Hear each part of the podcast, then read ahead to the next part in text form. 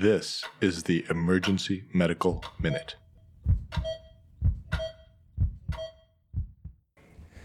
Good morning, Snicksipus. Uh, with a brief COVID 19 related commentary, there's an article in the New England Journal of Medicine yesterday, which was April 28th, 2020, that commented on a very small case series, an N of five, regarding patients, generally young, generally healthy patients with COVID whose presenting symptom was a stroke, uh, including a kind of a lar- large vessel occlusion territory stroke. And this comes on the heels of a recent New England Journal of Medicine, uh, also low number um, case series of patients with STEMIs and stroke. And both of these are compared to the usual um, incidence of uh, LVO and, and STEMI, and there seems to be an increased incidence in the in the context of COVID.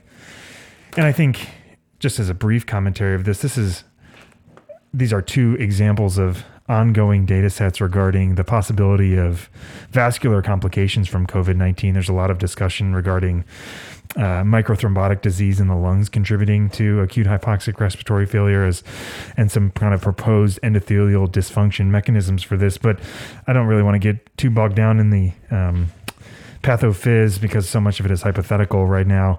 Um, but ultimately, you know, I think that it's these types of case series are important to acknowledge. They may shed light on a developing trend. They need rigorous scientific study. They need randomization when possible.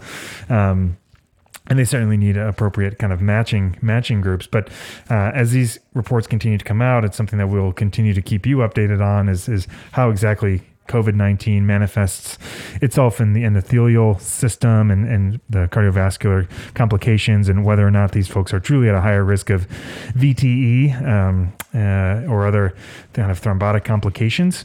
Um, so, more, more, certainly more to come, um, but also don't want to overreact to a very small uh, case series of patients, as atypical as their symptoms may be, and as surprising as some of their presentations may be. I think this highlights the need for continued rigorous study and uh, kind of continued scientific discipline when it comes to, uh, you know, trying to determine trends and uh, patterns in, in presentation. So, more to come. Uh, COVID may affect your blood vessels. Stay tuned. Thanks a lot. Bye bye.